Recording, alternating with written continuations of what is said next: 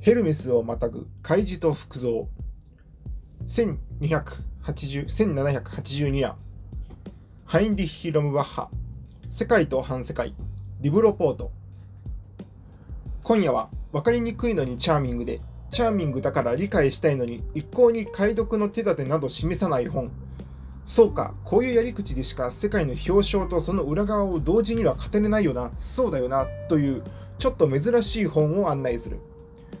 惚れてみたいのにひらりひらりと交わされる異性を相手にしているような本だ。その装い、書きっぷりからして変わっていた。中身はヘルメス地を巡っているのだが、これまでのヘルメス関連のものとは全く違っている。例えば、ルネ・アローがまとめて有田忠郎が一人で訳してみせたヘルメス総書白水社にはニコラ・フラメルの象形グーイズの書望みの望みやサンディディエの沈黙の書ヘルメス学の勝利などの曰く付きの古典がずらり顔を揃えているけれど全てがペダンティックな神秘主義用語が散りばめられていた。フロイト895夜やブルトン634夜が身を躍らせてヘルメス地にアプローチした時もその語り口はもったいぶっていた。ところが本書は弦楽にふけらない。ヘルメス地に踏み込む書きっぷりとさばき方がめっぽう自在なのだ。オカルト好きの素人の脇知り本ではなくれっきとした学者の著作でしかもヘルメス学という面倒なジャーゴンに満ちた領域を扱ってこういう書き方をした本はめったになかったと思う。2つのことをあらかじめお断りしておく。1つは著者のロムバッハがそうなったについては少しだけ解釈学をめぐる学問事情を追っておいた方がいいかもしれないということ。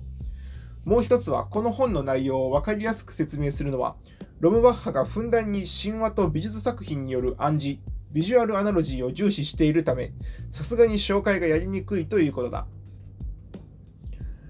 関東いまいちスピノザよしよしの僕には一時シュライヤー・マッハーに凝っていた時期がある。その頃はシュライエル・マッハーと言っていた。精神女子学院出身でシスターの教えを受けて育った。渋谷京子に変更権編集工学研究所を任せようと決めた後。これを読んでみたらと進めたのがシュライエル・マッハの宗教論。宗教を軽んずる教養人への講話筑馬総書だった。当時の渋谷は神様デイビッド・ボーイキング・クリムゾン稲垣太穂僻地治療電子システムだけが好きな子で知能指数がやたらに高くフォトグラフィックメモリーが飛び抜けていた。けれども話してみるとカトリックというよりも体のどこかにゲルマンやスラブの神がいた。そこでシュライエル・マッハを進めてみたのだが渋谷は早速読んで何か大事な神学的なことを感じたらしく後にもっとセンシティブで金銭に響くであろう独白岩波文庫も読んでいた。フリードリヒ・シュライヤ・マハ1768年から1834年はヘルンフート兄弟団のマグデブルク進学校やハレ進学校に学び、ヨハン・シューマンの助手、ユネツブルク大学の進学教授を経て、ベルリン大学の初代進学部長になった進学者である。18世紀末から19世紀初頭にかけて、カント、フィヒテ390や、シェリング、ヘーゲル1708やが大流行してドイツ関連論の勢いに神の議論が席巻されようとしていた中、この辺りのドイツ哲学事情については、千夜エディション西の世界観に観念と革命を除いていただきたい。これに引っ張られることなく、断固として近代聖書解釈学を確立して、自由主義神学やロマン主義神学を率先した。シュライヤ・マハーが開示した聖書解釈学による解釈学は、ヘルメノイティックとかヘルメネティクスと呼ばれ、名付けられた。神々の意志を人間に伝えるヘルメス神にちなんだ命名で、解釈する、理解する、読解する、説明するという意味を持つ。ギリシア語でも解釈するはヘルメヘルメネイアと言っていた。ラテン語ではインテロレタレターティオ。こうして解釈学はシュライヤ・マッハー以降、聖書のテキストをどう読むかという学問の代名詞になったのだが、ディルタイがシュライヤ・マッハーの聖書解釈学をほぼ踏襲し、これをハイデガー916夜が進化延長し、さらにハンス・ゲオルグ・ガダマーがそれらを批判しながら、もっと普遍的な世界解釈世界解釈としての解釈学を試みるようになると、ここで新たな20世紀の解釈学が打ち立てられた。ガダマーは、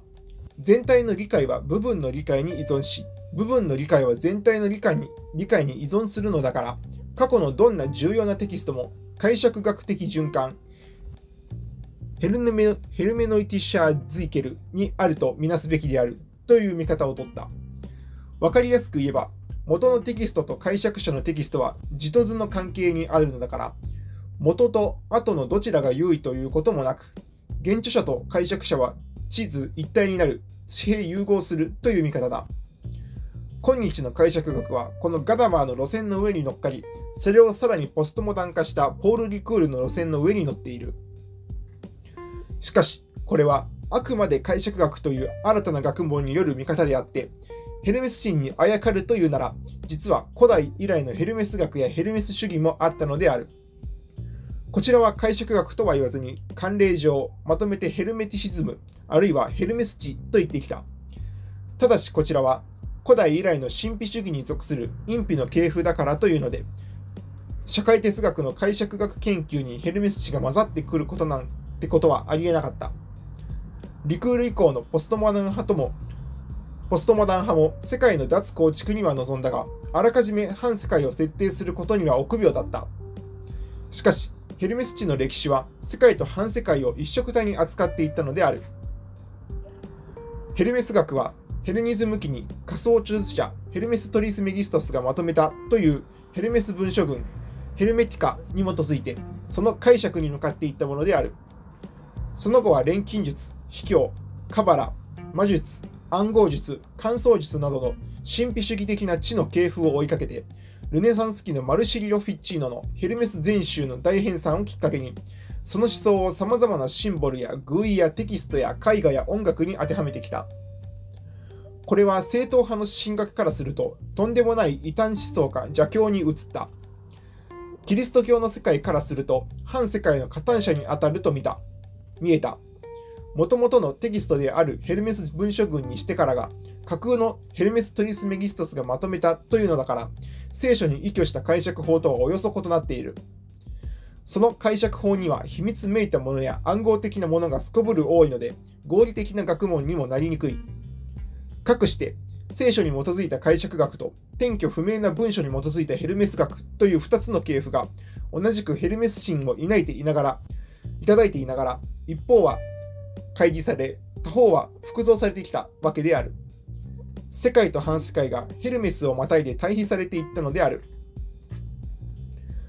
本書の著者、ハインリッヒ・ロムワッハ、1923年から2004年は、神学者であって現象学者でもあったのだが、解釈学一般だけではなくて、ヘルメティシズムを再解釈する方に意欲を見せた。シュライヤマハの学術的伝統に従わず、現代解釈学の方法にもなびかない。そんなことで通るのかよという道を選んだのだ。僕はロムバッハがヘルメス地の本を書くとは思っていなかった。それまでの科学論、継承は語る総文社、哲学の現在、現象学の展望、国文社から現象学者としての切れ味が構造の真相に向かっているのはよくよく伝わってきていたのだが、それがヘルメス地に及んでいたせいであったとは、いや、ヘルメス地によってこそ構造の真相が存在論になり得ると考えていたとは、迂闊にも想定できなかった。1980年に京都学派に招かれて来日した時も、その言動の一部が辻村光一や大橋良介によって紹介されていたと思うのだが、そこからロムバッハがヘルメス地にのめり込んでいくという見当もつかなかった。けれども、本書の構成の仕方、書きっぷり、表彰の例題の選び方に改めて出会ってみると、あれよあれよなのである。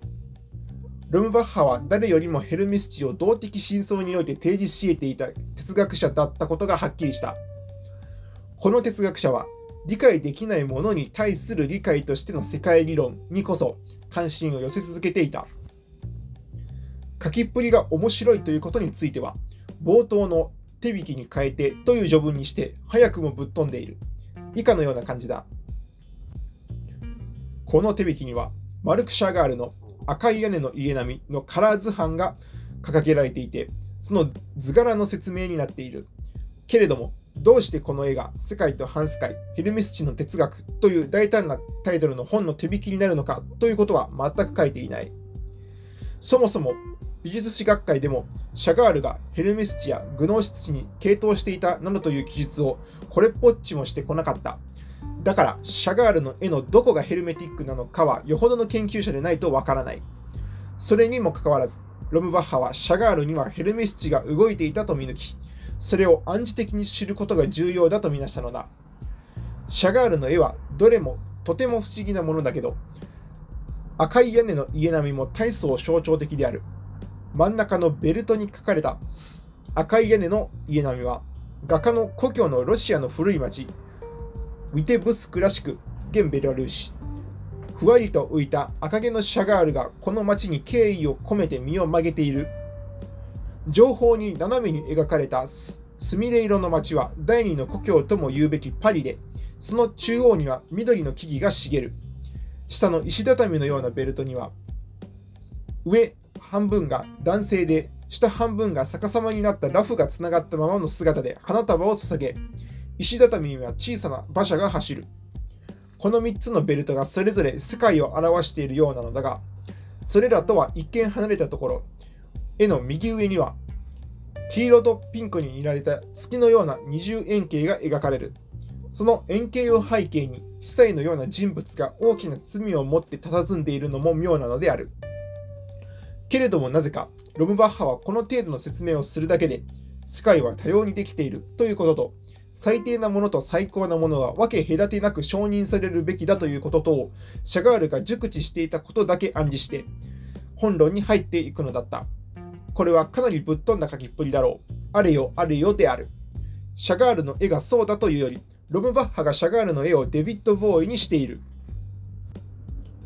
本書には序に変えてだけでなく、本文でもいくつもの絵や図版や写真が登場する。本書でなければ一堂に返さない図版ばかりだ。例えばヘルメス神の図像、ボッティチェリの大天使像、デューラーのバイブルをむさぶり食うヨハネ、ボッシュの十字架を担うキリスト、ルーベンスのアポロン画、フリードリヒの風景画、海辺の層、アントン・シュトルムの天使像、ワーグナー1600夜のタンホイザーの舞台写真、マックス・エルンスト1246夜の盲目の泳ぎ手、フィリップ・ルンゲの光の絵、ピカソ1650夜のアヴィヨンの娘たち、茶道の写真、星の王子様の絵、ダリ121夜が戦闘シーンを描いた部分のアップなどなどだ。けれども、こうした図版のそれぞれの掲載理由は、つまり、どこがヘルメディックなのかということは詳しくは説明されない。本書は継承と構造からやってくる直感にひたすら訴える本なのである。これらの図版はことごとくキング・クリムゾンか、さもなくは稲垣タルホ879夜なのだ。以上の事情がなんとなくは分かってもらえたとして、まあ分かりにくいだろうけれど。それでは、そろそろヘルメス地がどういうものか、ロブバッハの書きっぷりを借りながらも勝手な案内をすることにする。まずは、ヘルメス地はなぜヘルメス神に基づいたのかということだ。一言で言うと、この神様はやたらにチャーミングなのだ。古代ギリシア神では神話では、ヘルメスは神々の使者の代名詞である。神々の使者ということは、古代都市国家社会を出入りする最高の情報伝令者であるということになる。ゼウスらの最高位の神が命じた出来事を準備する知恵者であって、用意周到なディレクターであった。ローマ神話ではメルクリウス、英語読みではマーキュリーと名前を変える。父はゼウス、母はアトラスの娘のマイヤで、ヘルメスはアルカディアの奥深い洞窟の中で生まれた。アルカディアはペロポネソス半島の中央部に古代アルカディア人が住んでいたという土地で、農耕には適さず、もっぱら牧人がのんびり牛や羊を飼っていたので、ギリシア人からは理想郷のように想像されていた。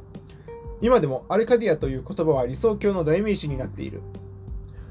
ヘルメスという名がどのような理由でついたのかは定説がない。古代オリエントや古代ギリシアで道しるべや境界石を表したヘルマ、体積堆積石、積み石に由来するのではないかとロムバッハは推理している。ヘルマはヘルメスの柱とも目された。そうだとしたら、ヘルメスは諸世界神であり、諸世界を隔てる神だったのである。ヘルメスがそういうノーマットなアルカディアからやってきたというする伝承も多く、そのためホメロス999夜によると、ヘルメスはオリンパスの神々のうちで最も雄弁で、地下世界である冥境冥界に通行し、人間に最も好意的な神として魂の同伴者であろうとみなされてきた。異母兄弟にアポロンがいた。有名な神話エピソードだが、子供の頃のヘルメスは兄アポロンが大事にしていた乳牛を盗み隠し、それを父に見抜かれたため、後々まで窃盗詐欺と窃盗と完治の神とも言われた。そういうヘルメスは大抵2匹の蛇が絡まった杖を持ち、翼の生えたサンダルを履いた姿に描かれることが多い。この杖は乳牛事件の後に仲直りしたアポロンからもらったもので、ケルケイオンの杖、伝令の杖という、ラテン語ではカドケスで、その形を表したエンブレムは、その後は先生術では水水星の、錬金術では水銀のシンボルになった。ヘルメスは何かと気が利いた神であったので、様々な場面で活躍した。ディオニュソスが生まれた時にヘラの目から赤子を素早く隠したのはヘルメスだったし、1774夜参照。ヘラ、アテナ、アフロディティが美の剣を競い合った時、地上に舞い降りて牧道パリスによる審判を取り持ったのもヘルメスだった。あまり知られていないかもしれないが、両性具有のヘルマプロディトス、エルマフロジット、アンドロギヌスはヘルメスヘルメスとアフロディテの間に生まれた子で、牧神パン、パーンはヘルメスとペネロペの間に生まれた子であった。ヘルメスはたくさんの女神と交わった好き者でもあったのである。多くのヘルメス像におちんちんが勃起して描かれたり彫像されたりしているのは、この手のものに目を伏せてきた両族者や知識人にはとても困った継承に見えるだろう。時におちんちんはヘルメス像で一番目立っている。ダビデ像のようなだらんとした一物ではなくて、立派に勃起した弾痕なのである。これはギリシア語でファルス、フォロス、あるいはイティスと呼ばれてきたシンボル的継承で、古代ギリシアのみならず、どんな原始文化社会でも強調され、性の解放を表した。古代エジプトではオシリスの失われた弾痕として知られ、古代インドではリンガと呼ばれた。ちなみに、古代ギリシアのファルス信仰の実態については、エヴァ・クルーズのファロスの王国1、2、岩波書店というとんでもなくスリリングな会長がある。ヘルメスの心臓の虚勢にまつわる真相にも迫っているのが、あまりにフェチで微細にわたるので、千夜センスではスキップしておく。弾痕はマッチョを表すわけではない。ギリシア・ローマ文化をルーツに持つその後のヨーロッパの民族文化史では、生殖器が目立つオブジェや彫像は、普通は放散や牧畜文化を象徴する。おそらくヘルメスのおちんちんもそれである。コペンハーゲンの国立文博物館には、紀元前515年の制作と分かっている壺絵が展示されているが、そこには今まさに完成するというヘルメス像の断行に、彫刻がコンコンとのみを当てている興味深い図が描かれていた。本書にも引用されている。ある方察した諸君がいるかもしれないが、こういう特色を持つヘルメスは何かに似ている。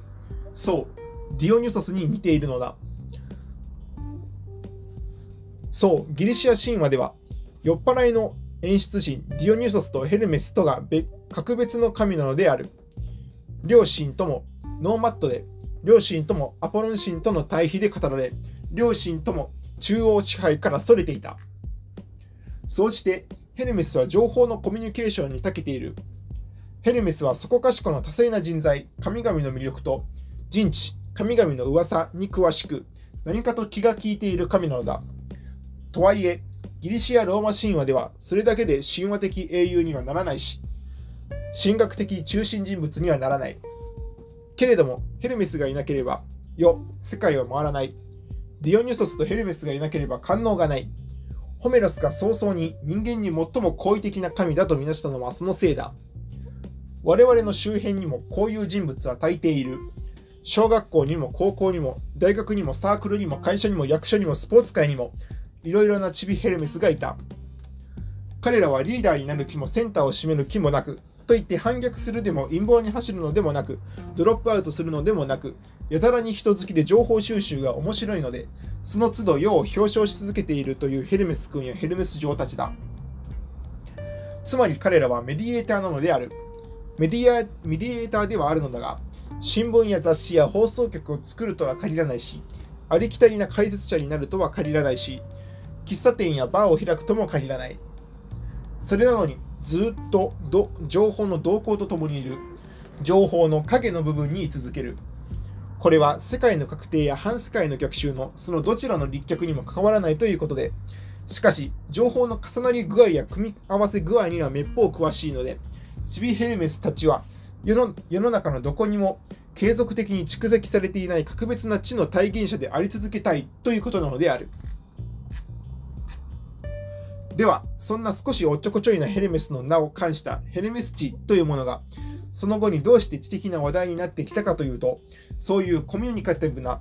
情報伝承を引っ提げたヘルメス神よりも3倍も才能を持つ者という意味のヘルメス・トリス・メギストスという謎の人物がヘルメス君やヘルメス城のノートやブログをまとめそれらを次々に編述していった文書群が仕上がったからだった。無論仮想の編纂者が想定されてそういう事情になったのだがこれはヘルメスより3倍の編集を成し遂げた類まれな知的編術グループが実際にもヘレニズム時代の各所各時期に集中的に登場していたということであった。そういう知的編術グループが時々歴史上のどこかに群れ群れをなして登場してくることは珍しくない。旧約聖書を作っていたユダヤ人、ヒンドゥー哲学を組み立てたウパニシャット派や六派哲学の編術者たち、春秋戦国の諸子百科、新約聖書を作り上げたパウロたち、マハーフィラやブッダらの六子下道たち、いろいろ登場した。とはいえ、それらの多くは古代中世社会ではオーソライズ、権威化を欲しがり、強固な派閥を形成し、組織の巨大化を目指していった。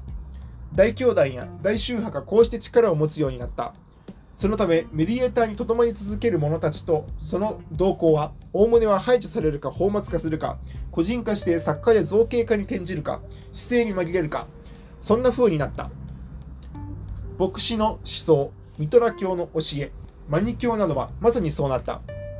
一方、権威化された思想や巨大化を目指した組織には失うものがかなりある。理屈に入らなくなっていくものが相当にある。特にロゴスにならずにアナロジーの類例としか注目されなくなったものは数知れない。普遍を歌う世界のロゴスはそういうものを排除してきた。これでは世界は半分以下が語られてきただけなのだ。半世界も半分以下なのだ。ヘルミス氏はその半分以下になりそうなところを編集した。話戻って、もともと構造存在論、ストラク、ストラクトオントロジーや形象哲学、 Bild philosophy に関心を持っていたロムバッハは、そういうヘルメス知にこそ、世界と反世界の間があると見定めたのである。本書の第3章は、福造の内なる神となっている。なかなか意味深な小タイトルだ。ヘルメス的文化が歪曲され没落させられ、アポロン的原理が支配的になったヨーロッパ文明で、ヘルメス地がどのように変化していったのか、その意味、解釈力を取り戻そうとしてきたのかをスケッチする。ロムバッハは多様な例を挙げる。まずは、失われた羊や迷える羊にまつわる話はすべて、ヘルメス地の変容を物語ると見る。ヘルメス地は失うということによって事態の本質を露呈させる力を持っていたとみなすからだ。天使がヘルメス的であるのは、教会を超える宙ぶらりんな存在であるからだとも暗示する。天使はヘルメスの翼が生えたサンダル、タラリアを脇に移して大きな翼に解消し、改造し、天を方向しているのだが、何かをいちいち想像することはない。気になるところに飛んでいくだけなのである。つまり天使はメディエーターなのである。けれどもそういう天使が何をしているのかが分かるには、堕天使のように地上に落ちてしまわなければ何が mediate されていたかは気づかれない。ヘルメス知もそういうものなのだ。こうした天使をめぐる議論については、山内志朗の天使の記号学、岩波書店などを読まれるといい。ファウストがメフィストフェレスに売り渡してしまったものの中にもヘルメス知が入っていた。そもそもメフィストフェレスがアポロン的世界の光の中でヘルメスが出現する時のヘルメスの盗作像なのである。悪魔や魔女の世界、反世界ではヘルメスの杖が魔法の杖や魔女のほうきに課せられるのだ。服像とは覆われてしまったものを言う。その服像の中に内なる神がいる。それこそがヘルメスであるが、そういうヘルメスを発見するには、一つには星の王子様のように配慮によって隠された世界のベールを剥がすか、チャップリンの映画の主人公のように、剥がすたびに失敗が起こり、周囲が大混乱することに飛び込むしかないと本書は述べる。星の王子様とチャップリンがすこぶるヘルメティックだというのは、実にチャーミングな言いっぷりである。まさにそうなのだ。何に懐くかということと、何ができるかということとは裏腹なのである。ヘルメスチも星の王子様もチャップリンも、その懐くとできるの関係のギリギリ具合、失敗具合を見せてきた。そう言われてもまだピンとこない読者には、ロムバッハはそういうことをもっとわかりやすく挑んだ。聖人や詩人や鉄人や画家や革命家として、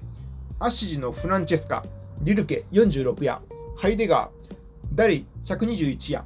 バクーニン、アフガニスタン人を挙げる。それは彼らにはヘルメスが救いの手を差し伸べているのではなく、最も大事なことは突き返すことだと確信していることに気がついているからだった。そしてこれらを引き算しながら混成させる方法を表したものとして、意外な思いを持つ読者もいるかもしれないが、ヘルダーリン、1200円とシャガールと、そしてなんと日本の茶人を挙げたのである。この引き合わせも決して意外ではない。ヘルメスチとは月の方法の体現でもあったのだ。ロムバッハは要約するとこう結んでいる。ヘルメス的世界は最初はいつも反世界として登場する。ヘルメス的世界は基地の世界に還元するさせるされることを認めないし、協力しない。しかし、世界の方が様々な展開の挙句に矛盾をきたすと、ヘルメス地は対抗的性格をさっさと解消する。こうしてヘルメス地は方法だけをタブローのように残すのである。諸君、タリバンが覇権を取ったかに見えるアフガニスタンの動向に注目されたい。タリバンが支配しようとしているのは世界か反世界かよくよく注視してもらいたい。